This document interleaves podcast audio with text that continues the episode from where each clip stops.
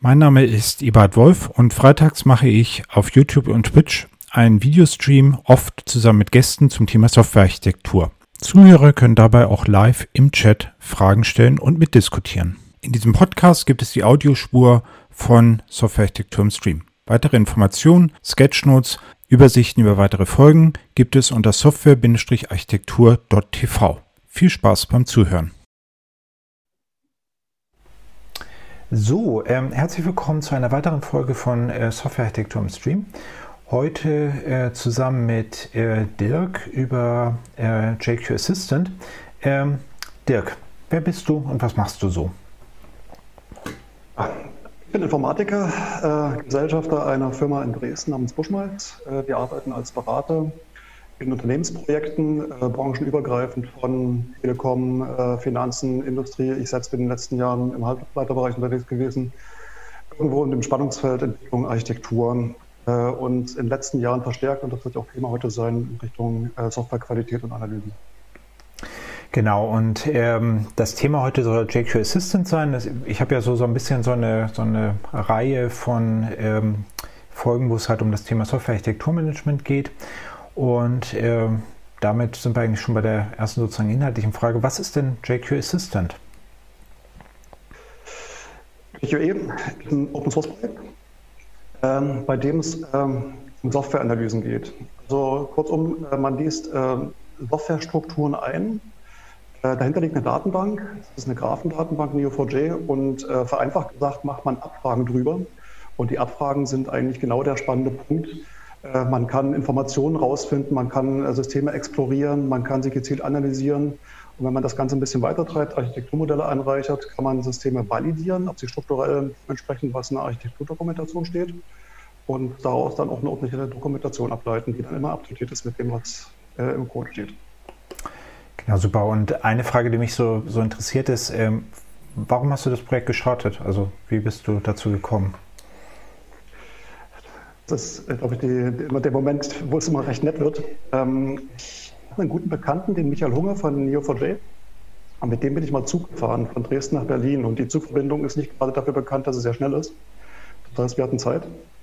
Und Michael hat mir damals einen Prototypen gezeigt, ähm, einen Scanner gebaut, der Java-Klassen einliest, sie zerlegt äh, und in einer Graphendatenbank speichert und dann Abfragen darüber ermöglicht.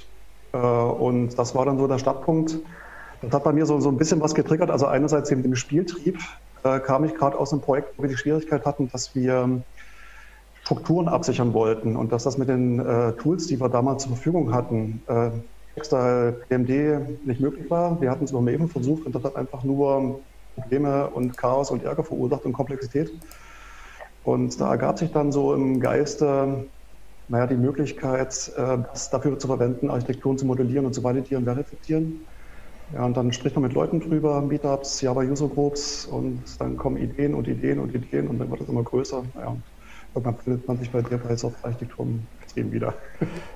Genau, Interesse halber, wie lange bist du jetzt dabei? Also wie, wie lange entwickelst du dran? Oder ihr? Äh, der erste Commit müsste ungefähr 2013 gewesen sein. Also das ist dann immer so in Wellen passiert, genau. Das sind ja schon ja, acht Jahre dann. Genau, und der, der Michael Hunger, äh, kurzer Hinweis, äh, mit dem hatte ich auch schon das Vergnügen hier und wir hatten über Refactoring gesprochen. Ähm, fand ich auch eine ganz spannende, spannende äh, Folge, wo er irgendwie eine Vielzahl an Büchern ähm, auch empfohlen hat an der Stelle. Genau, ähm, du wolltest das Produkt jetzt tatsächlich live zeigen. Dann würde ich sagen, mhm. Bühne frei und ähm, genau. ich bin gespannt, was du uns da mitgebracht hast. Jo, wollen wir mal schauen. Dann stoppen wir die Bildschirmfreigabe. Moment. Genau, das ist ungefähr die Stelle, wo gestern in meinem Vortrag, den ich auf einer Konferenz gehalten habe, dann der Stream zusammengebrochen ist. Aber bei uns scheint es zu funktionieren. Gut. Also es sollte jetzt ein Browser sichtbar sein. Ja, genau. Oh, wunderbar. Ähm, dann gehe ich mal aus dem Browser kurz zurück in die IDE. Äh, ich dachte mir, am besten macht man das am lebenden Patienten. Äh, und üblicherweise tue ich das mit der Spring Pet Klinik, äh, die aber immer so ein bisschen die Schwierigkeit hat, dass es eine zu kleine Applikation ist.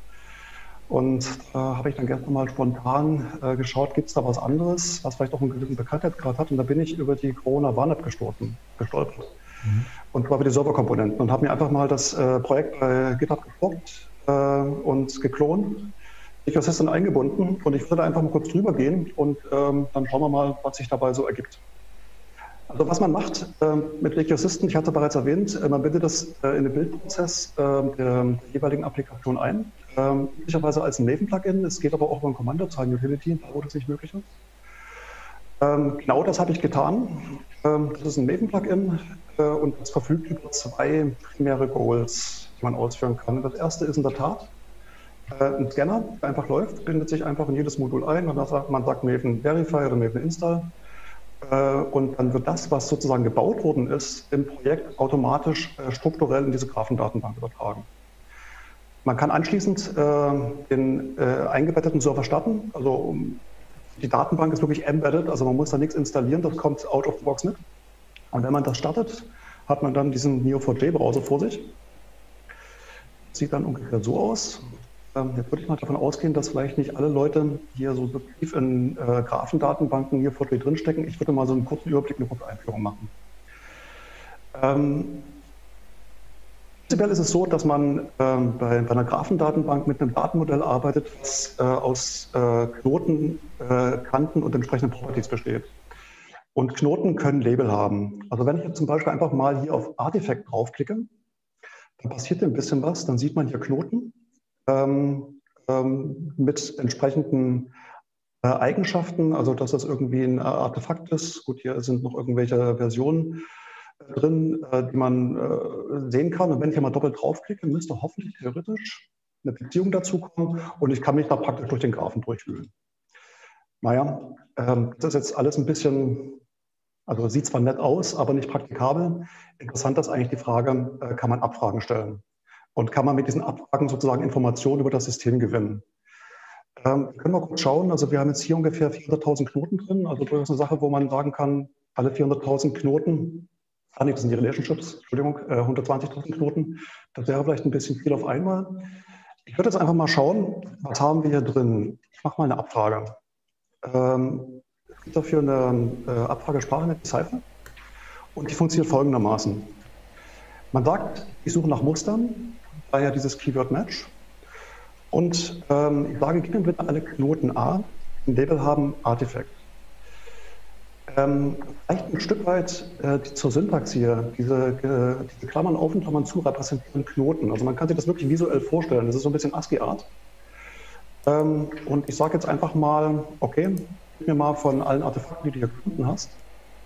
Ich nehme noch einen zweiten Label dazu. Das hat einen guten Grund. Ups den voll qualifizierten Namen. Das ist das, was wir hier machen können. Dann sehen wir, dass dieses Projekt aus verschiedenen Artefakten bestehen, äh, OpenCVA Server, Persistence Protocol Saturation mit entsprechenden Versionen. Ja, das ist eine Information, naja, die bekommen wir letzten Endes, wenn ich nochmal die Idee zurückgehe, auch aus der IDE raus. Also jetzt nicht wahnsinnig prickelnd. Interessant vielleicht äh, die Frage, wie groß sind diese Artefakte eigentlich? Wie umfangreich? Baum war, und das ist auch wieder dieses ASCII-Art, über das ich geredet hatte, hier noch eine Beziehung dahinter, wo wir sagen, okay, eine Beziehung, hier definiert ist durch das Datenmodell, das Artefakt beinhaltet eine Menge von äh, Typen. Also gib mir bitte alle äh, ähm, Artefakte äh, A, jeweils ein Label haben, Main und Artifact, äh, und deren Beziehung ähm, zu, anderen Knoten, die Variable ist in dem Fall Type, gelabelt mit den beiden Knoten äh, Java und Type. Und jetzt kann ich einfach sagen, okay, äh, ich hätte jetzt dazu einfach mal die Statistiken Count von Type pro Artefakt einfach kopiert. Und damit wir das Ganze vielleicht noch ein bisschen sinnvoll bekommen, im Sinne der ersten Metrik, sagen wir einfach Types Sending. Und da sehen wir, das ist ein bisschen verdeckt, dass offensichtlich ähm, ein Artefakt existiert, was hier erzeugt wird, eine Datei, in der 426 Typen drin sind, bis hin zu relativ kleinen, überschaubaren Artefakten, äh, die sich da in irgendeiner Form ähm, OpenCDA Callback nennen. Mhm. Ich werde das mal noch ein klein weiter treiben. Interessant vielleicht, wenn man noch ein, eine Ebene weiter tiefer geht, ähm, so ein Java-Typ kann ja auch Methoden deklarieren. Und dann würde mich nicht interessieren, wie viele Klassen ich da drin habe, sondern äh, mich würde mal interessieren, äh, wie viele Methoden da drin sind. Also M, S, wäre natürlich ein bisschen klarer gewesen, anders zu benennen. Dann sieht man hier schon so eine gewisse Größe, die da reinkommt. Das scheint hier äh, entsprechend ähm, anzuschlagen. Ich gehe noch mal ein Stück weiter. Ähm, Im Sinne von Metriken, eine Metrik, die man üblicherweise kennt, äh, sind äh, die Lines of Code. Und die sind eigentlich äh, eher aussagekräftiger. So, und da haben wir hier Lines of Code, Lines of Code Descending. Und da sehen wir auch da, schlagen unser Pod, äh, dieses, dieses Protokoll wieder an, bis runter zu den Callbacks, die dann relativ gering zu Buche schlagen. Ich würde mal eine zweite Metrik dazu nehmen. Das ist eine Komplexitätsmetrik. Äh, das sind die ähm, chromatischen Komplexitäten, die wir hier auch erfassen. Cyclomatic. Okay. Complexity, aus irgendeinem Grund geht die Code Completion gerade nicht. CC. Genau, zyklomatische Komplexität ist die Anzahl der Pfade, die man durch eine Methode hat. Also durch ein if wäre dann eben genau. ein Pfad, else sind glaube ich zwei, solche Sachen. Genau. Und ähm, eine hohe zyklomatische Komplexität hat halt das Problem, dass man mit der Testabdeckung in wahnsinnige Schwierigkeiten reinkommt. Ähm, also viele if-else-Alternativen, die man testen muss. Und was wir jetzt hier sehen, ist äh, sozusagen, dass nicht überraschend äh, eben genau wieder dieses, dieses Protokoll da, ähm, das korreliert ein Stück weit die Anzahl der Zeilen, die hier ähm, existieren, auch mit der zyklomatischen Komplexität, also recht hoch äh, korrespondieren. Äh, und dass das eigentlich jetzt keine größeren Überraschungen gibt, aber es ist zumindest erstmal eine Möglichkeit, einfach so ein paar Metriken zu ermitteln. Was mhm. jetzt, ich sag mal, wenig Mehrwert in dem engeren Sinne bringt, das können andere Tools besser. Äh, die können das auch ein bisschen schicker visualisieren, als es dieser Browser kann. Was wir jetzt aber hier machen können, ähm, das ist, wir können ja gezielt nach Mustern im Code suchen. Ich habe mal was äh, rausgesucht. Also ich finde das jetzt gar nicht so schlecht, weil, also nicht, damit kriegen wir ja zumindest raus, dass dieses Protocols-Ding äh, ein Faktor 10 gegenüber dem nächsten größer ist. Und das ist halt gegenüber dem nächsten dann im Faktor, was ist das, 5 oder sowas irgendwie größer. Das heißt, man hat irgendwie so, eine, so, einen, so einen exponentiellen Zerfall sozusagen. Das heißt also, das Protokolls-Ding ist im Wesentlichen das Modul, in dem alles drinsteckt. Also so scheint es zumindest, Aber, nicht? Hm. Kommen wir nachher sogar noch hin. Also da steckt viel drin. Genau. Also wenn wir uns dann noch mal so ein bisschen das Thema Architekturmodell dazu anschauen, was dahinter mhm. Genau. Ich würde noch mal kurz einen anderen Aspekt abbiegen. Also das ist jetzt eher so ein bisschen Metriken erheben, um vielleicht mal so Eindruck von dem System und von seiner Strukturierung zu gewinnen. Ähm, wir können hier in diesem Browser aber recht gut nach Mustern suchen. Äh, man hat ja manchmal das Problem, dass man äh, äh in der IDE vor dem Problem steht, dass man eine Suchfunktion hat, äh, die teilweise sehr mächtig sind, aber dann doch in dem, was man braucht, zu eingeschränkt sind und dann mit zu vielen Suchergebnissen zu tun hat und wo man einfach das Bedürfnis hat, ein bisschen intelligenter suchen zu können. Und das ist genau das, was wir hier mit, äh, mit, äh, mit, mit DQA machen können. Das mache ich mal ganz kurz auf drauf. Sekunde. Ich habe mal hier eine Query vorbereitet, die wir nachher auch wiederfinden werden. Die sieht jetzt wahnsinnig komplex aus. Ähm, ist jetzt äh, spontan wahrscheinlich nicht zu überblicken, aber worum es geht, ist Muster zu finden, ähm, die sich Lock and Throw nennen. Ich weiß nicht, ob das äh, bekannt ist. Äh, das ist ein Anti-Pattern im Code. Das sieht im Code ungefähr so aus. Ähm, ich fange irgendwo eine Exception, ähm, ich logge diese Exception hier an dieser Stelle und ich werfe diese Exception weiter, inklusive Stack-Trails. Folge des Ganzen ist äh, an der Stelle, dass man sozusagen hier loggt, inklusive Stack-Trails. Die Exception wird nach oben geworfen, wahrscheinlich an einer anderen Stelle wieder gefangen, wieder geloggt Selber Stack wird nochmal gelockt. Und wenn man das über drei, vier Ebenen tut, bekommt man eine wunderschöne Log-Pollution. So, und ähm, Effekt wäre zum Beispiel, man entwickelt in einem Team, man stellt fest, das Muster taucht regelmäßig im Code auf, weil vielleicht irgendein unerfahrener Entwickler dieses, dieses Muster reingebracht hat. Mhm. Jetzt stellt sich die Frage, wie oft haben wir dieses Muster im Code drin? Wie finde ich das effizient, ohne dass ich einen Studenten ein halbes Jahr lang beschäftigen muss? Und währenddessen parallel dieses Muster weiter reinwandert in Branches. Und das sind dann Abfragen, die man treffen kann. Wie gesagt, das sieht jetzt hier wahnsinnig kompliziert aus, aber das ist eine Sache, wenn man ein bisschen sich in das Datenmodell, in die Abfragesprache eingearbeitet hat, hat man die Abfrage in mal, zehn Minuten äh, geschrieben. Man drückt einfach Steuerung Enter. Äh, und wunderbar, man sieht genau diese, diese Fundstelle, äh, diese. Klasse IO, Teil Nummer 37, Crosscheck, Teil Nummer 37, hier ist der entsprechende Aufruf, den wir gehabt haben. Was die Abfrage macht, ähm, ist schlicht und einfach zu schauen, ob bei Methodenaufrufen, also zu einem Logger und einer Exception, sehr nah beieinander liegen. In einer Spanne von ungefähr vier Zeilen hatten wir ja angegeben als ein Threshold, genau. Und damit kann man sehr effiziente Suchen machen, sehr schnell äh, und ähm, Dinge finden und im Zweifelsfall arbeiten. Ähm, du hast ja jetzt das Ding benannt, also du hast halt gesagt, das ist halt Lock and, äh, and Throw. Ähm, ist das etwas, also könntest du das jetzt auch im Code benennen, dass du eben sagst, das ist diese Regel? Ähm, in der Tat, äh, ich würde nachher zu einem Punkt kommen, wo wir ähm, dieses okay. ganze Thema Architekturvalidierung machen mhm. äh, und da ist diese Regel als Beispiel mit drin. Okay, alles klar. Und äh, gibt es die auch vorgefertigt? Also ist es so, dass ihr, ihr jetzt mit dem äh, JQ Assistant sowas mitliefert? Mhm. Zum Teil. Ähm, wir liefern sogenannte Konzepte mit, dazu komme ich nochmal. Im Prinzip haben wir sogar schon so ein Konzept. So, ähm, was wir nicht mitliefern oder nur sehr bedingt, das sind äh, so, so, so Erkennung von Regelverstößen. Das hat einen Hintergrund. Und zwar den, dass ähm, wir eigentlich darauf fokussieren, Architekturen zu validieren und Architekturen aber in ihrer Struktur immer individuell ausgeprägt sind. Das heißt, man muss eigentlich das in dem Projekt immer für sich selbst ein Stück weit äh, aufbereiten und anfertigen. Es gibt gewisse Muster, die sind in Tutorials beschrieben, äh, die man anwenden kann, aber die Umsetzung erfolgt selbst äh, sozusagen im Projekt. Was wir allerdings mitliefern können, das sind sogenannte Konzepte. Ähm, man sieht hier in dieser Zeile diesen Leben-Logger. Was man aber nirgends sieht, ist ein Klassennamen, sowas wie org SLF4J-Logger und das sind Dinge, die wir, weil wir die Frameworks kennen, sagen können, wenn wir eine gewisse Klasse finden, vom Namen her können wir der einfach ein Label verpassen, der dann wiederverwendet werden kann. Das heißt, wir haben aus einer Klasse eine, äh, eigentlich einen Logger gemacht mhm. und damit eine Abstraktionsebene nach oben gebracht. Sein, später gehen wir da nochmal in Richtung Architektur. Okay, und das super. ist ein grundlegendes Prinzip bei System. Ja. Also, okay, das heißt, ich kann also da beliebige Abfragen machen, aber ihr habt eben auch bestimmte Konzepte, die er damit liefert, die es mir dann ermöglichen, davon ein bisschen zu abstrahieren. Gut, sehr schön. Was jetzt aber eigentlich bedeutet, dass da äh, das System relativ sauber erscheint, nicht? Also das hat jetzt genau nur ein Vorkommen davon. Ähm, genau genommen habe ich ein bisschen gecheatet, muss ich gestehen. Ich habe diese Verletzung bewusst eingebaut. Ah, okay. Gut. Also das System ist sauber, es hat keine Violation. Also Gratulation an die Entwickler. okay,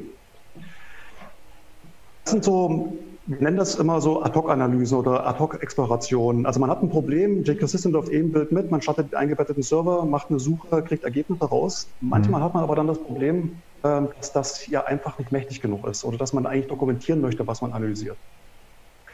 Und da würde ich mal zu einem anderen Punkt äh, übergehen. Und das sind dann eher strukturierte Analysen, die man durchführen kann. Äh, und da hat äh, uns ein Kollege von dir draufgebracht, der Markus Harram.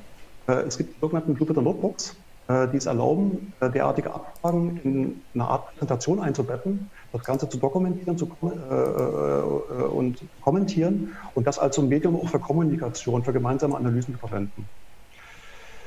Ähm, ich habe hier mal im Hintergrund so ein Jupyter Notebook gestartet. Ich mache jetzt hier einfach mal so ein Notebook auf. Genau, also kurzer Hinweis, äh, weil das sozusagen eine Vorlage ist. Also ich bin natürlich mit Markus im Kontakt und schaue, dass ich ihn auch nochmal damit dazu motiviere, eine Folge zu machen, aber äh, dazu reden wir irgendwie nochmal. Also ich hoffe, dass es klappt, werden wir sehen. Genau. So, jetzt hoffe ich, dass der Fotoeffekt nicht zuschlägt. Das hier ist so ein bisschen äh, Setup erstmal, was wir benötigen. Und ich würde jetzt einfach mal drüber gehen. Eine Sache, die ich vorhin schon so im Browser angedeutet hatte, man sieht hier wieder so eine Cypher-Query, äh, die eingebettet ist. Kann ich einfach ausführen. Und da sieht man hier schon das, was wir vorhin in gewisser Weise schon hatten. Äh, die ganzen Artefakte mit äh, den entsprechenden Anzahl enthaltenen Klassen, dass man so, so die erste Metriken bekommen kann. Vielleicht magst du noch einmal den, den Font vergrößern, ich glaube mit Command oder Control Plus oder sowas. So in die Richtung? Ja, genau, super. Hm? Genau. Also hier, wie gesagt, diese Cypher-Frage, die wir vorhin in einer ähnlichen Form schon in einem Neo4j-Browser hatten. Mhm. Ähm, ein entsprechendes tabellarisches Ergebnis, äh, alles ist schön. Es wäre aber doch zum Beispiel viel schöner, wenn man das in einer Art visualisieren könnte, die ein bisschen intuitiver ist. Und da habe ich nochmal die gleiche Abfrage praktisch genommen. Und da sieht man hier, äh, man kann das äh, in so einem Pie-Chart sich dann anzeigen lassen und dann hat man auch hier wieder diesen Kandidaten mit den Protokollen, wo man das aufgreifen kann, was du vorhin schon erwähnt hast, dieses, dieses Protokollsartefakt sehr umfangreich im Vergleich zu den anderen Artefakten ist. Also hier sieht man, es nimmt mehr als die Hälfte der gesamten Codegröße ein im Vergleich zum nächsten, mhm. was nicht mal ein Viertel einnimmt und dann geht das wirklich exponentiell ein Stück weit nach unten. Könnte man durchaus als ein Problem betrachten. Ähm, wenn man über Architektur redet, ist man ja ganz schnell immer bei diesen Themen Abhängigkeiten. Äh, und die lassen sich natürlich auch entsprechend visualisieren. Ähm, hier wäre eine Abfrage zum Beispiel drin, wo man sagen kann, ich möchte mal die Abhängigkeiten zwischen diesen Artefakten, die wir jetzt schon gesehen haben, äh, ein Stück weit visualisieren. Ähm, und das läuft ähm, ein Stück weit immer darauf hinaus, dass man sagt, da gibt es ja sozusagen, eine, sozusagen einen Container, in dem Fall in den Klassen drin liegen. Also dieses Muster Artifact Contains Type, äh, anderes Artifact Contains Type und es gibt irgendwie eine Beziehung auf Typebene dazwischen. Und die propagiere ich sozusagen auf dieser Artefaktebene nach oben. Das wird uns nachher nochmal begegnen. Ähm, und gebe das irgendwie als Ergebnis zurück und dann werfen das Ganze in so ein Diagramm ein. Und man sieht dort das relativ und dann bekommt man so eine, so eine Visualisierung, wie sich Abhängigkeiten ausprägen. Also zum Beispiel, ich gehe jetzt bewusst hier auf ähm, Distribution. Äh, man sieht, dass Distribution 177 Abhängigkeiten zu Protokolls hat. Man sieht, ähm, dass Distribution 38 on Distance hat, aber umgekehrt nicht. Also man kann auf Weise recht elegant Abhängigkeiten analysieren. Jetzt könnte die Frage kommen, äh, kann man doch auf Package-Ebene runtergehen? Ja, das kann man, aber dann werden diese Informationen und diese Abhängigkeiten so feingranular, dann ergibt das hier nur noch einen einzigen Knoten. Also deswegen versucht man das immer auf eine entsprechende Ebene erstmal nach oben zu bringen. Hm, also in diesem Fall Maven-Projekte. In dem Fall sind es Maven-Projekte. Mhm. Äh, und wir gehen nachher noch einen Schritt weiter. Ich habe das dann in, im Architekturmodell schlicht einfach Komponenten genannt, weil das Modell, also das, das Projekt entsprechend strukturiert ist. Genau. Da ist noch eine Frage im Chat von, von Frau Bautier aus, aus äh, Twitch und ähm, ich weiß nicht, ob du dazu noch kommst. Äh, die Frage ist, kann man damit auch eine Ampel für das Management rendern? Ja, ja, ja. Ampel für das Management äh, bedeutet, äh, man müsste ähm, diese, diese Information in irgendeine Metrik fassen und dann Schwellwerte definieren, wann geht die Ampel auf grün, gelb und rot oder vielleicht dunkelrot. Äh, die Frage ist, was, was möchte man erreichen mit diesen Metriken? Und das ist ein bisschen schwierig. Was, was bringt man da rein? Ich bin da eher so ein bisschen skeptisch. Also was man tun kann, so kommen wir ein Stück weit später, das ist, dass man bewusst sagt, man versucht Verletzungen zu erkennen von Regeln, die man definiert hat. Und wenn da Regeln verletzt werden mit einer gewissen Kritikalität, geht eine Ampel auf Rot.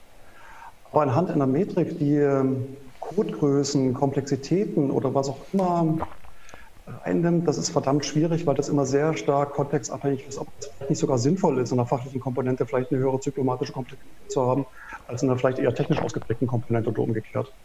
Ja, genau. Ich bin mir auch ehrlich gesagt nicht sicher, ob die Frage sozusagen vollständig ernst gemeint war, aber ich finde gerade diesen Punkt halt irgendwie interessant, weil es ist jetzt irgendwie so die, die dritte Folge, die wir zu dem Thema haben und es ist irgendwie das dritte Mal, dass so, so eine Aussage kommt wie, äh, also grob, ähm, dass man sozusagen nicht so stark vereinfachen kann. Ich finde das eigentlich sehr, sehr angenehm und sehr positiv und finde das halt insbesondere deswegen gut, weil ähm, diese Frage mit, äh, will ich sozusagen bestimmte Regeln einfach durchsetzen, nicht, also da ist halt ein gewisser Pessimismus. Nicht? Und das, das finde ich, also ist halt auch genau meine Meinung. Von daher finde ich das, mhm. das halt irgendwie schon ein schönes Ergebnis von dem, was wir hier diskutieren. Aber ja. Also vielleicht noch eine kurze Bemerkung dazu meiner Seite. Ich glaube, äh, wenn man ähm, Metriken, die man im Management als ein Messinstrument verwenden soll, dann sollten das eher Metriken sein, die sich auf äh, eher so geschäftsrelevante Dinge beziehen. Also, ähm, wie häufig reißen Fehler in der Applikation auf? Wie, äh, wie häufig entstehen Offline-Zeiten für einen Service zum Beispiel? Das sind natürlich Dinge, die äh, ich kann mal, Folgen dessen sind, dass äh, die Qualität des Systems an manchen Stellen nicht stimmt, dass die Architektur nicht stimmt oder so. Aber rein technische Metriken, irgendwelche Größen von Komponenten oder sowas, kann man nicht unmittelbar eins zu eins drauf abbilden. Also ich denke mal, dass man eher sozusagen auf diese Ebene müsste. Mhm. Äh, guter Punkt, genau. Das ist auch, also dass man sozusagen den, den Business Impact sich dort anschaut. Der Pascal Euhus fragt halt gerade, äh, ist es möglich, Projekte in anderen Programmiersprachen, zum Beispiel PHP, zu analysieren? In der Theorie ja, praktisch aktuell nein, weil es das bedeutet, dass wir einen PHP-Scanner bräuchten, den wir aktuell nicht haben. Es gab mal einen Prototypen, aber den würde ich produktiv nicht verwenden wollen. Hm. Das heißt, das ist tatsächlich.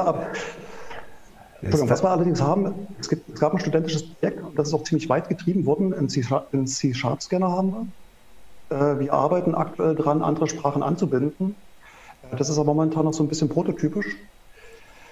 Ähm, was vielleicht so ein bisschen ein Seitenthema ist, was wir können, äh, wir lesen ähm, und neben den, den, den eigentlichen Java-Artefakten und Maven-Bildsystemen, was hier so implizit so ein bisschen durchschimmerte, auch andere Dinge ein, wie YAML-Deskriptoren können wir verarbeiten, JSON-Deskriptoren. Also was relativ häufig mhm. passiert mittlerweile, ist, ähm, dass äh, Leute so eher aus dem DevOps-Bereich Dinge analysieren beziehungsweise auch über Regeln absichern. Andere Sprache, äh, aber eben jetzt nicht keine Programmiersprache im engeren Sinne. Mhm.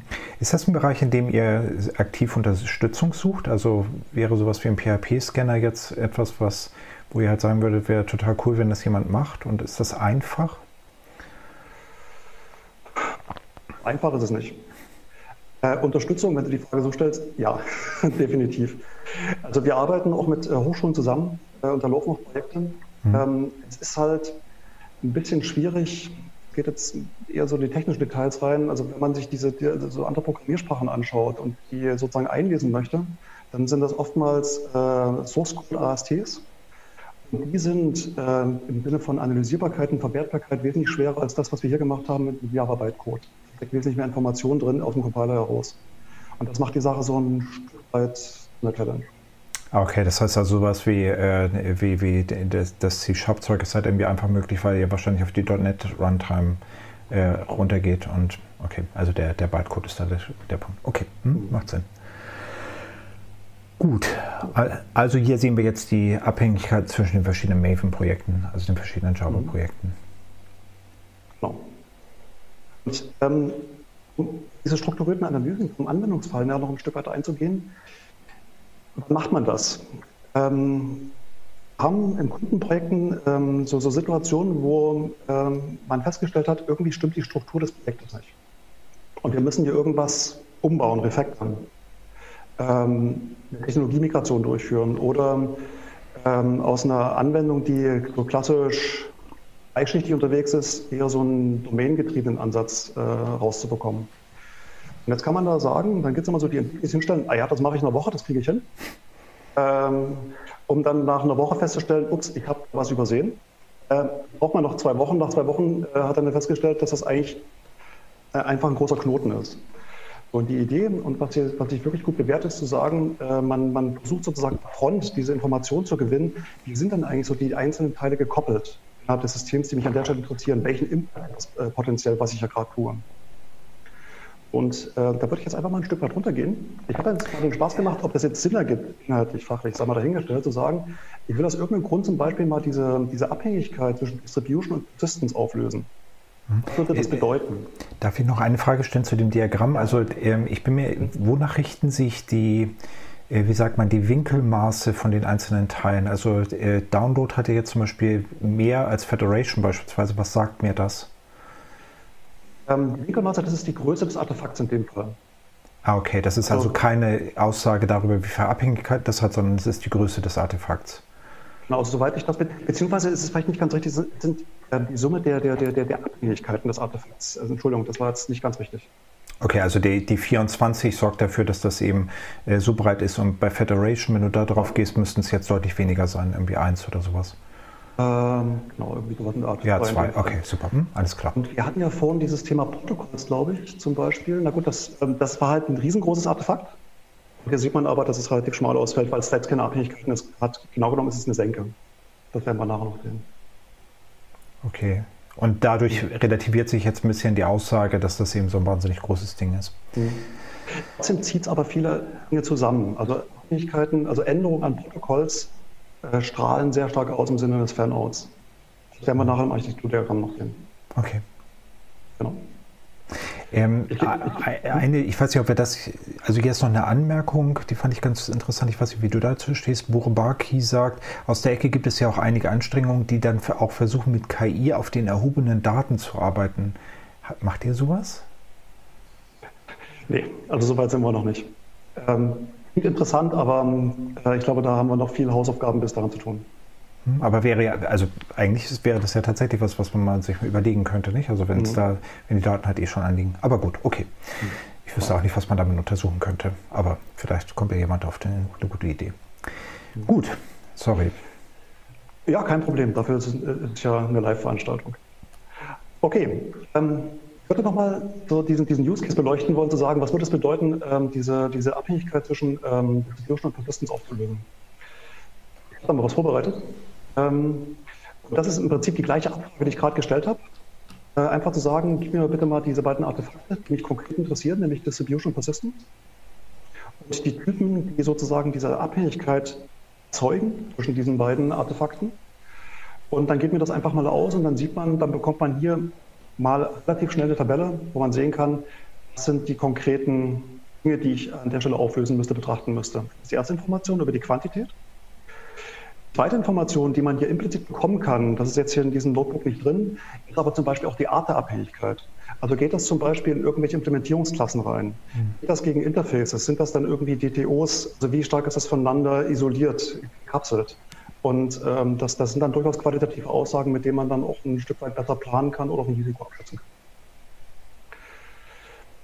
Was man hier in, dieser, in diesem Ergebnis noch sieht, ist, dass hier eine Klasse namens Diagnosis Key relativ häufig auftaucht, was mich dann gestern Abend spontan mal veranlasst hat zu sagen, ich drehe jetzt mal den Spieß nochmal rum. Ich kann auch sagen, ich weiß, dass ich eine Klasse anpacken möchte oder ein Modul und welchen potenziellen Impact hat das sozusagen auf andere Teile des Systems, auf andere Klassen. Und das ist dann eine Abfrage, die man einfach mal so ein Stück weit formulieren kann. Ich nehme diesen Diagnosis Key äh, und dann schaue ich mir an, äh, gibt es in anderen Artefakten irgendwelche Klassen, die davon abhängig sind. Und da sieht man hier, dass diverse andere Klassen aus dem Distribution-Projekt, also diese Diagnosis Key Builder, an 34 Stellen sozusagen betroffen wäre, dass man daran müsste, wenn man irgendwas an diesem Diagnosis Key ändert. Es gibt auch Informationen darüber, zum Beispiel im Recursion-System, wo man dann zum Beispiel äh, verstärkt Tests wiederfahren müsste, wenn das jetzt verschiedene Services zum Beispiel wären. Also Impact-Analysen können auf die Art und Weise relativ effektiv durchgeführt werden. Mhm. Und also der Grundgedanke ist halt zu sagen, äh, ich renne nicht blind los, wenn ich anfange zu restrukturieren, sondern ich versuche ab Front Informationen zu bekommen. Das ist immer noch nicht 100 Prozent, aber es ist natürlich erstmal eine Sicherheit, die man auch reinbringt. Mhm. Okay. Genau, und ich glaube auch sehr flexibel, nicht? Und mit diesem Jupyter Notebook könnte man jetzt irgendwie loslegen und könnte halt sagen, hey, habt ihr, also da könnte man die Sachen ja auch noch weiter dokumentieren und irgendwie sagen, okay, genau. das sind halt die Schlüsse, die ich daraus ziehe oder was auch immer. Genau, das, das, das ist der Punkt. Ähm, es kommt dazu, dass äh, manchmal, wenn man dann gemeinsam drüber schaut, man feststellt, hast da noch was übersehen. Ähm, und die Abfrage, die, die erwischt nicht alles aus irgendwelchen Gründen. Also gerade in unstrukturierten Systemen, wenn man sind da teilweise so fachliche Bereiche nicht sauber voneinander getrennt. Und das heißt, man versucht sozusagen erstmal diese, diese, diese fachlichen Bereiche, Klassen irgendwie zusammenzufassen, eine Art Cluster und zu sagen, was würde es bedeuten, das rauszuziehen. Aber dazu muss ich die erstmal kennen. Äh, und dann kommt jemand um die Ecke und sagt, du, in dem Package da und da liegen aber noch Dinge, die eigentlich dazugehören. Nimm das mal bitte in die Analyse mit rein. Also es ist so ein iterativer Prozess, wo man dann auch gemeinsam drüber gehen kann, diskutieren kann und schauen kann, ist das jetzt einigermaßen passend und haben wir jetzt genügend Safety in der Analyse drin und damit loslegen zu können. Mhm.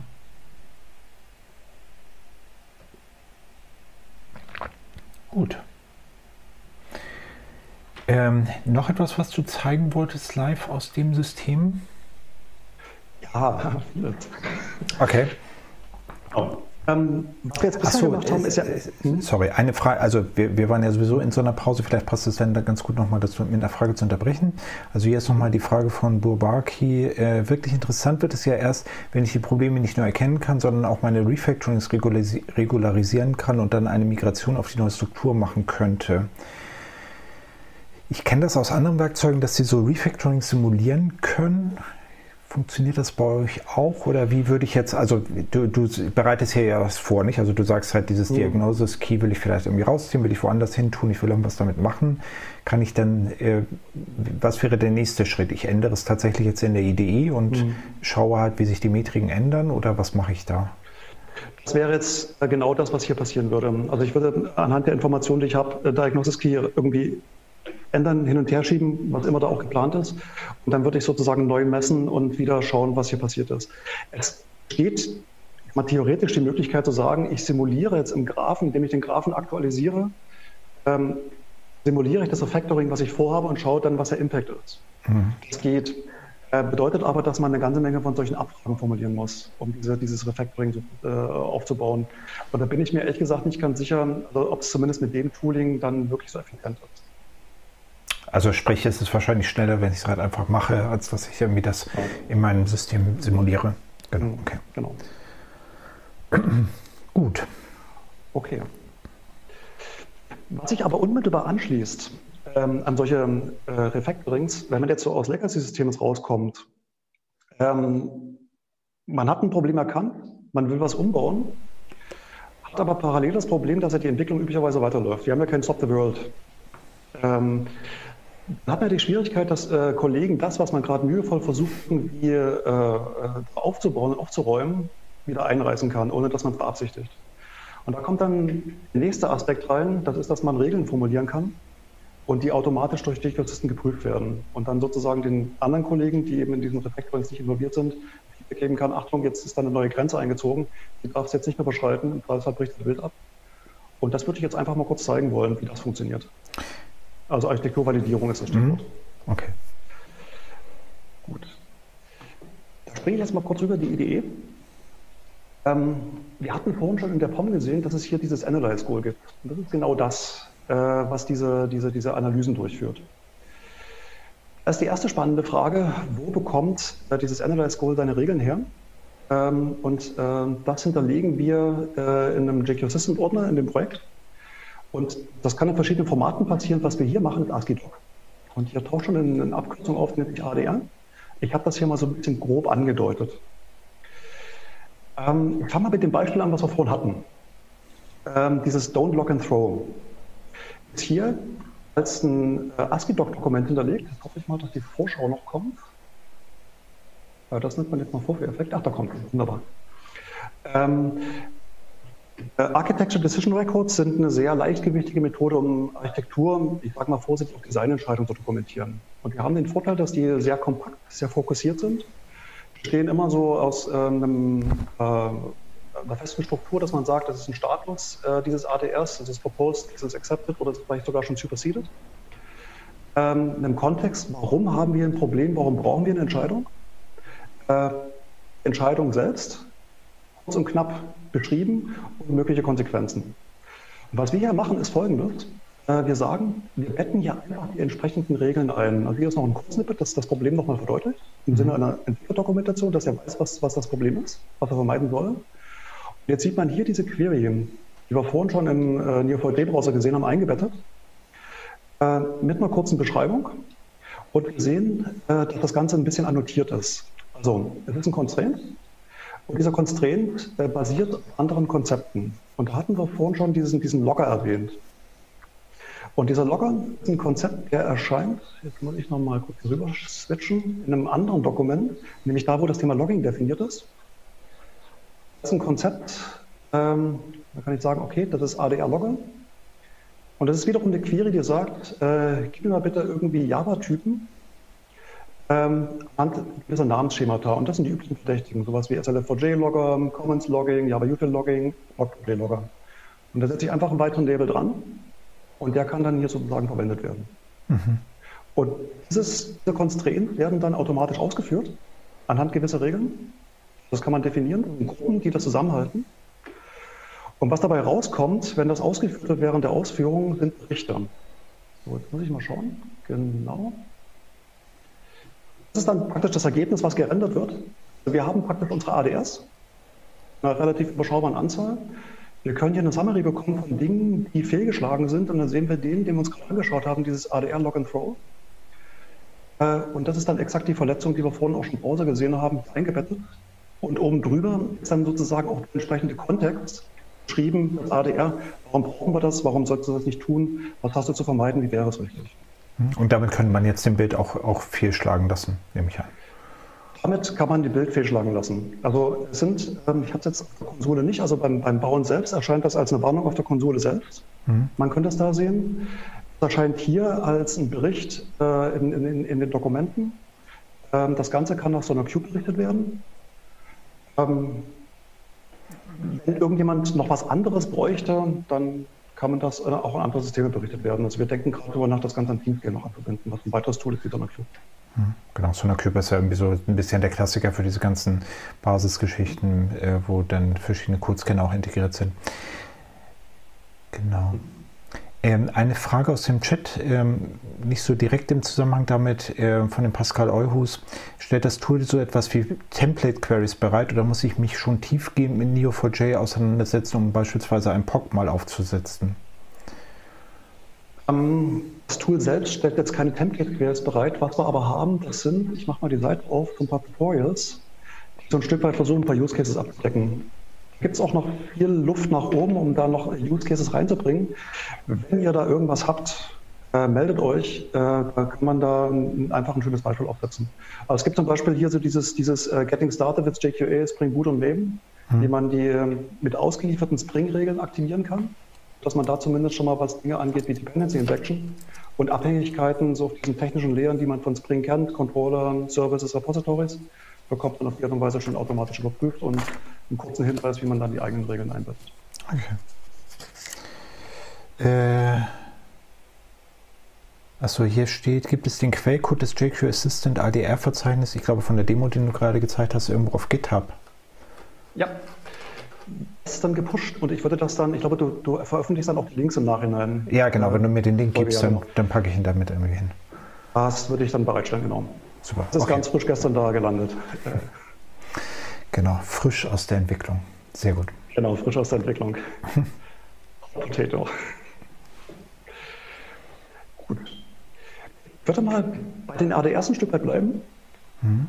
Jetzt mal so das, was man eigentlich mit so Architekturvalidierung assoziiert, nämlich dieses Thema Dependency Management ein Stück weit zu vertiefen. Ach, wo fange ich da an? Mhm. Bleibt mal in der Idee. Ähm, es, ist, ähm, es ist nicht so, dass man mit, sozusagen mit diesem Werkzeug äh, völlig frei von der Idee arbeiten kann. Also man braucht immer so ein bisschen a priori Wissen, um das effektiv umsetzen zu können. Und was ich gestern gemacht habe, um einfach vielleicht auch diesen Flow nochmal zu verdeutlichen, ist, ich habe dieses Projekt mir ausgecheckt. Ich habe paar erste Queries gestellt, was wir vorhin gesehen haben, welche Artefakte gibt es überhaupt, wie Java-Klassen drin sind. Und da habe ich mal geschaut, wo sind die Artefakte hier verortet. Und da gibt es im Prinzip zwei Stellen hier. Ich hoffe, das ist einigermaßen sichtbar. Es gibt dieses äh, Services-Modul, in dem verschiedene Module wieder drin sind. Und es gibt dieses Common-Modul. Äh, Federation Persistence Protocols. Das sind Shared Libraries. Das kann man mit der Abfrage recht gut sehen, dass da die entsprechenden Abhängigkeiten drin sind. Und die Services, das sind wirklich Microservices, Boot-Applikationen, die unabhängig voneinander hochgefahren werden können. Was ich jetzt mal gemacht habe, ist äh, beispielhaft äh, zu sagen, ich versuche das mal als ein Architekturmodell zu erstellen und entsprechende Abhängigkeiten sicherzustellen. Und das würde ich mal kurz demonstrieren. Mhm. Ich gehe mal hier in dieses äh, Structure-Verzeichnis rein. Und ich fange mal mit äh, diesem ADR an. Vielleicht ist es sogar schöner, das Gerenderte zu zeigen. Ja, nehmen wir mal das. Ähm, das da sagt, äh, es gibt sowas wie Common Functionality. Darüber kann man sich jetzt streiten, ob das ein guter Ansatz ist oder nicht. Separate Diskussion. Die Struktur ist jetzt so gewählt. Ähm, man hat sich offensichtlich entschieden, sozusagen Bibliotheken rauszuziehen, die durch alle Microservices da verwendet werden sollen. Ähm, und was ich jetzt hier einfach tue, ist zu sagen, ähm, alle äh, Artefakte, die äh, mit einem Package-Namen äh, äh Corona-Warn-Server kommen, daherkommen, sind Bibliotheken. Ähm, und das heißt, diese entsprechenden Artefakte, die Java-Artefakte lebe ich hier einfach mit Common und mit Component. Äh, und ich bekomme hier unmittelbar aus dieser Query, das ist wieder das Ergebnis aus der Ausführung selbst, eine Liste dieser Artefakte zurück. Das heißt, ich bekomme sozusagen anhand dieser, dieser, dieser Abfrage auch mal den Live-Stand des Systems. Wird hier ein neues Modul dazukommen in diesem Common Space, Namespace, ich das hier sofort sehen. Also ich habe ein instantes Feedback in jedem Bild, wie entwickelt sich meine Anwendung. Also ich kann sozusagen eine Brücke schließen. Ähm, was ähnliches habe ich gemacht äh, für die Services, die da lagen. Das Kriterium ist da ein bisschen anders. Ähm, ich schaue einfach nach, gibt es Spring Boot-Applikationen im jeweiligen Artefakt? Das ist äh, eine dieser äh, Application-annotierten Klassen von Spring Boot und dann sage ich, okay, das ist offensichtlich eine Service-Komponente. Und sehe hier entsprechend in der Tabelle, die folgenden Artefakte sind Microservices. Und jetzt habe ich gesagt, okay, anhand der, der, der, Abhängigkeiten, die ich jetzt gesehen habe oder die ich definieren möchte, definiere ich mir sozusagen mein, mein, mein Modell, wie es denn aussehen soll gehe ich mal zurück hier in die, äh, ins, äh, in die Idee. Es gibt jetzt verschiedene Möglichkeiten zu sagen, äh, ich mache diese Architekturvalidierung. Und was ich dann normalerweise erstmal mache, ist, ich sage, so soll es sein. Und dieses So soll es sein, habe ich hier mal in Form von Plan-UML äh, formuliert. Ein Diagramm, das sagt, es gibt halt ähm, ein Persistent Common Component, das sind sozusagen die Labels, Stereotypen in dem Fall abgebildet. Das gleiche Protocol Federation. Und ich habe Microservices. Und was ich erreichen möchte, und jetzt gehe ich mal bewusst in das Diagramm hinein, zu sagen, ein Service kann beliebige Abhängigkeiten haben zu all diesen Common Components, diesen Bibliotheken, die geteilt werden, aber Services selbst haben keine Abhängigkeit für sich selbst. Und was ich jetzt im Graphen hinzufüge, ist schlicht und einfach die Information, ähm, ein Service, eins, eine Dependency für einem entsprechenden Artefakt und diese gescherten Artefakte ähm, oder Komponenten, muss man sie jetzt eigentlich nennen, das ist ja der richtige Begriff, ähm, die haben untereinander noch Abhängigkeiten, in dem Fall Persistence darf von Protokolls abhängen, aber Federation nicht von Protokolls. Das ist mhm. das, was ich hier modelliert habe. Womit du jetzt eben sagst, also, dass Microservices keine Code-Abhängigkeiten haben dürfen untereinander, aber eben natürlich genau. zu der Common Library und das Common Libraries eben untereinander Abhängigkeiten ja. haben dürfen und das sind eben die Architektur-Constraints. Genau. Ähm, jetzt habe ich gerade, ja, jetzt habe ich es vergessen. Sorry. Dann habe ich auf alle Fälle sozusagen das, das Soll-Modell im Graphen drin. Ach ja, genau. Es gibt ja verschiedene Varianten, das zu spezifizieren. Das ist ja ein Beispiel. Also das mit geplant zu machen. Das könnten genauso gut Cypher-Queries sein, die, entsprechenden Beziehungen äh, entsprechend anreichern. Wir haben ein BDD-Plugin, äh, das das Ganze über Annotation im Code ermöglicht selbst. Man sagt dann, bauen einen Kontext äh, und davon anderen bauen Kontexten abhängen mit denen und den Namen. Dann würde dieses Architekturmodell aufgebaut werden. Und was dann jetzt am Ende einfach kommt, ist zu sagen, man hat Regeln, jetzt dagegen halten, was sind die tatsächlichen Abhängigkeiten, die wir haben. Ähm, entsprechenden Dinge aufzubauen. Ich gehe mal bitte zurück, äh, bewusst jetzt hier rein, da wo wir es haben. Das ist ein ADR, was sagt, äh, definierte Abhängigkeiten sind einzuhalten. Äh, das ist das Soll-Diagramm, so soll es aussehen. Mhm. Ähm, tatsächlichen Abhängigkeiten werden durch folgende Query ermittelt. Ich kann das Ganze als ein CSV-Report ausschreiben. Wenn ich Excel öffnen würde, hoffe ich mal, dass das sieht man. Gut, jetzt stimmen die Separatoren nicht ganz, aber man sieht, Distribution Protocols hat 177 Abhängigkeiten, äh, Distribution to Persistence 38. Ähm, und ich kann dann eine Regel formulieren, die sagt, äh, gib mir bitte alle Abhängigkeiten, also die tatsächlich existieren. Also Komponente 1 hängt von Komponente 2 ab, die es aber keine definierte Abhängigkeit gibt. Also dieses wäre not an der Stelle. Und dann bekomme ich äh, am Ende die Verletzung live das ADR reingerendert, die muss ich bearbeiten. Diese Verletzung habe ich jetzt bewusst eingebaut, muss man dazu sagen. Also okay. sie ist da und sie ist wahrscheinlich auch valide. Und ich kann jetzt sogar sagen, eingebettet äh, in, in mein ADR kann ich mir hier äh, sozusagen als Plan-UML-Diagramm die tatsächlich existierenden Komponentenbeziehungen rendern lassen. Sieht jetzt ein bisschen unübersichtlich aus. Das ist eher, ich sag mal, dem Rendering von, von Plant UML geschuldet. Deswegen gibt es noch eine weitere Möglichkeit zu sagen, ich exportiere das Ganze als GraphML-File. Würde ich mal ganz kurz skizzieren, dann wird nämlich richtig schön. Da, da, da, da. Moment. Die Kollegen von äh, iWorks machen einen sehr guten ähm, gute Bibliothek zum Thema Graph-Rendering. Wenn man sich das Ganze dann mal so anschaut, dann sieht das schon wesentlich übersichtlicher aus. Jetzt würde ich nochmal an der Stelle was aktivieren.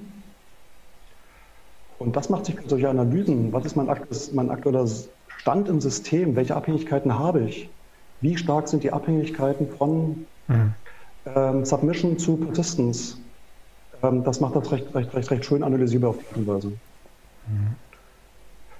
Ähm, die Art und Weise, wie man diese Report erzeugt, das vielleicht nochmal kurz im Code gezeigt. Wir hatten jetzt CSV-Reports. Jetzt einfach, dass man dann entsprechende Regel sagt, pustet das Ergebnis als CSV raus, erzeuge das Ergebnis als, muss ich mal kurz runtergehen, als Plant UML Component Diagramm oder hier unten drunter als eine GraphML-Datei. Mehr ist das nicht. Mhm. Also ein Report ist just a query away. Wie sitzt damit haben wir sozusagen, hm? ja, genau. damit haben wir sozusagen das Thema Architekturvalidierung und Dokumentation ein Stück weit zusammengeführt. Genau. Mhm. Das heißt also, genau, es ist dokumentiert und, weil, äh, und es steht in dem Dokument auch dran, wo sozusagen Verletzungen sind an der Stelle. Mhm. Ähm, mal ein bisschen sozusagen ähm, rauszoomen. Wie setzt du das Werkzeug typischerweise in einem Projekt ein? Also man kriegt ja jetzt jede Menge, äh, jede Menge Metriken raus. Wie führst du es ein? Wie entwickelst du diese Sachen weiter? Wie ist da deine Erfahrung? Das Ganze läuft grundsätzlich iterativ ab. Also man erkennt ein Problem, also dass es notwendig ist, ein ähm, Architekturmanagement äh, durchzuführen, einfach um der formale Begriff ist Erosion zu verhindern mhm. oder den Leuten einfach äh, ich sag mal, ein Stück mehr Struktur zu geben, dass sie sich in so einer Anwendung zurechtfinden, dass gleichartige Muster existieren. Du hattest letzte Woche mit Carola darüber geredet, so dieses ganze Thema Muster, Wiedererkennung, Chunking, sowas zu ermöglichen. Und üblicherweise ist es dann wirklich so, dass man sagt, wir haben hier ein Problem, äh, wir nehmen JQA rein. Äh, es wäre gut, wenn wir die Regel drin hätten, die automatisch validiert würde. Ähm, man bekommt dann erstmal eine Menge von Verletzungen. Man kann dann, also es hat keinen Sinn, das alles auf einmal abzuarbeiten, üblicherweise, weil das gerade bei Legacy-Systemen ist halt schnell mal in den dreistelligen, vierstelligen Bereich, dass man Verletzungen bekommt. Ähm, aber man verhindert zumindest, wenn man dann mit solchen Tools wie so einer Cube arbeitet, dass es schlimmer wird. Und versucht dann sozusagen jedes Mal, wenn man an so einer Stelle vorbeikommt, wo eine Verletzung existiert, das schrittweise abzuarbeiten. Das auf der Ebene. Ähm, diese, diese ADRs wachsen dabei auch so ein Stück weit immer inkrementell. Also man erkennt ein neues Problem, was man lösen will. Ähm, man wird damit beauftragt zu sagen, du schreib mal ein ADR dazu. Äh, es gibt dann, also im Kundenprojekt machen wir das regelmäßig. Einmal die Woche gibt so es so, ein, so, ein, so, ein, so eine Developer-zentrierte Sitzung, so ein mhm. Meeting, wo wir sagen, wir gehen über die aktuellen ADRs drüber. Passt das? Wenn ja, wird das Ding ab jetzt scharf geschaltet. Und dann ist es drin und jeder muss damit umgehen können. Okay, das heißt also, also es ist eine iterative inkrementelle Weiterentwicklung in Kollaboration mit den Entwicklern und so gehst du da typischerweise sozusagen mit um. Ähm, wir hatten ja jetzt vorhin diese Frage nach den, äh, nach den Management-Ampeln. Ähm, das, was du jetzt skizzierst, ist sozusagen ein, ein interner Prozess. Ähm, gibt es auch Möglichkeiten, sozusagen rauszureporten an irgendwelche anderen Leute, dass es halt besser wird? Ist das etwas, was, wofür das Werkzeug auch hilfreich ist? Oder wie gehst du da vor? Oder ist das eigentlich kein Thema? Also ist das etwas, was sozusagen im Rahmen der Entwickler, der äh, Entwicklerinnen und Architekten, Architektinnen passiert? Wir haben das ganz bewusst aus dem Werkzeug rausgelassen. Also das würde bedeuten, dass wir die, die, die Information irgendwo in diesem Graphen gespeichert halten müssten über die Historie hinweg und was dieses Graphenmodell sehr kompliziert machen würde. Und es ist ja eh schon eine gewisse Hürde, sich mit Cypher und den ganzen Datenmodellen hier zurechtzufinden. Aber es gibt halt Tools, die das können. Also wir reporten sozusagen die gefundenen Violations, also das, was wir hier oben zum Beispiel haben, das reporten wir zum Beispiel in SonarCube. Und SonarCube macht genau das für uns. Also es zeigt halt an, da ist eine Violation mhm. äh, und irgendwann verschwindet sie und man kann es halt dann in SonarCube auch bewerten. Also ich würde jetzt mal hier rübergehen. Also das ist jetzt einfach mal in SonarCube drauf aufgesetzt.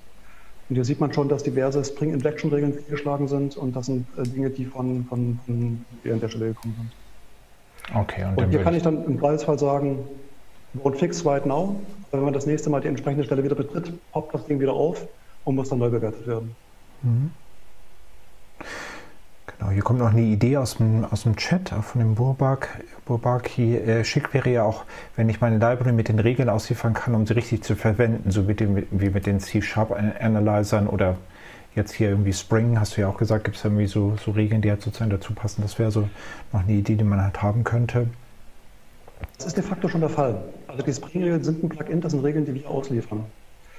Äh, und was wir jetzt zum Beispiel haben, ist ein Projekt ähm, im öffentlichen Bereich, ähm, die das Problem haben, dass die sozusagen Gewerke rausgeben ähm, und aber nicht wissen, was bei den Gewerken sozusagen zurückkommt. Mhm. Ja, aber gewisse Architekturprogramme existieren. Und wir liefern denen, also dem Gewerknehmer, sozusagen Regeln, die einsetzen müssen und die müssen uns gegenüber reporten, alles grün. Und das ist genau der Mechanismus. Das hört sich jetzt deutlich anders an als diese kollaborative Architektur-Weiterentwicklung, von der du vorher gesprochen hast. Also das ist ja eher so ein, so ein Kontrollieren. Ähm, mhm. Ist das, also wie, wie stehst du dazu? Also ist das auch eine gute Idee oder ähm, würdest du das, oder wie, wie, wie, gehst du da mit diesem Konflikt oder mit diesem Thema halt um? Aber das sind, man muss jeweils den Kontext betrachten, um den es da geht. Ähm, wenn ein Projekt daherkommt und Entwickler aus einer intrinsischen Motivation heraus sagen, äh, es ist mir zu unordentlich, äh, ich, ich brauche irgendwie Struktur, ich will mich zurechtfinden, dann ist das eher dieser kollaborative Aspekt und das ist gut. Ähm, das, was da in diesem, äh, bei dieser Bundesbehörde der Fall ist, ist halt dem Kontext geschuldet, dass die sozusagen Outsourcing machen und keine Kontrolle mehr darüber haben, was sie zurückbekommen.